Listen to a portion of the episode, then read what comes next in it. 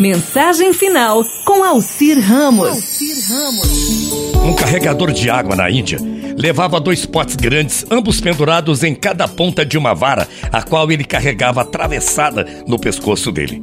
Um dos potes tinha uma rachadura, enquanto o outro era perfeito e sempre chegava cheio de água no fim da longa jornada entre o poço e a casa do chefe. O pote rachado chegava apenas pela metade.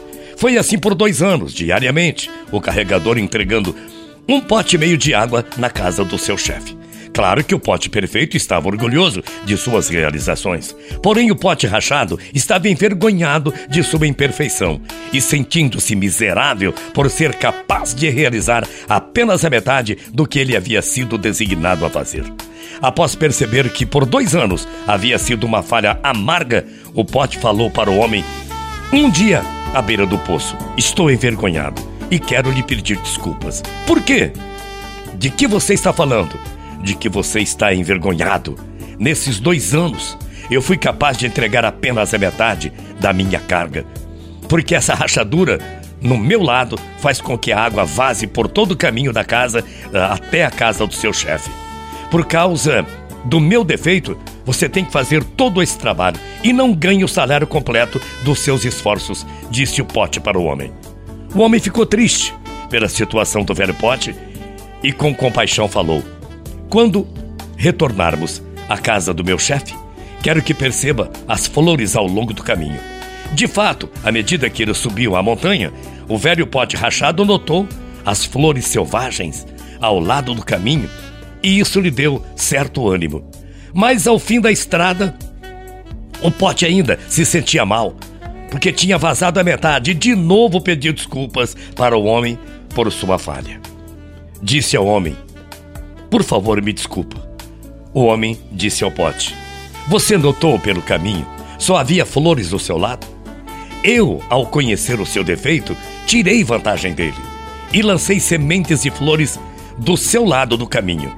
E cada dia Enquanto voltávamos do poço, você as regava. Por dois anos eu pude colher estas lindas flores para ornamentar a mesa do meu chefe. Sem você ser desse jeito que você é, ele não poderia ter essa beleza para dar graça à sua casa. Graças a você, eu tive flores. Cada um de nós temos nossos próprios e únicos defeitos. O Senhor que está me ouvindo, todos nós somos potes rachados. Porém, se permitirmos que o seu Pai acolha a gente, seremos grandiosos também. Aliás, na grandiosa economia de Deus, nada se perde. E a gente pode permitir que todo chefe pode usar os nossos defeitos para embelezar a mesa da sua casa e a mesa do Pai.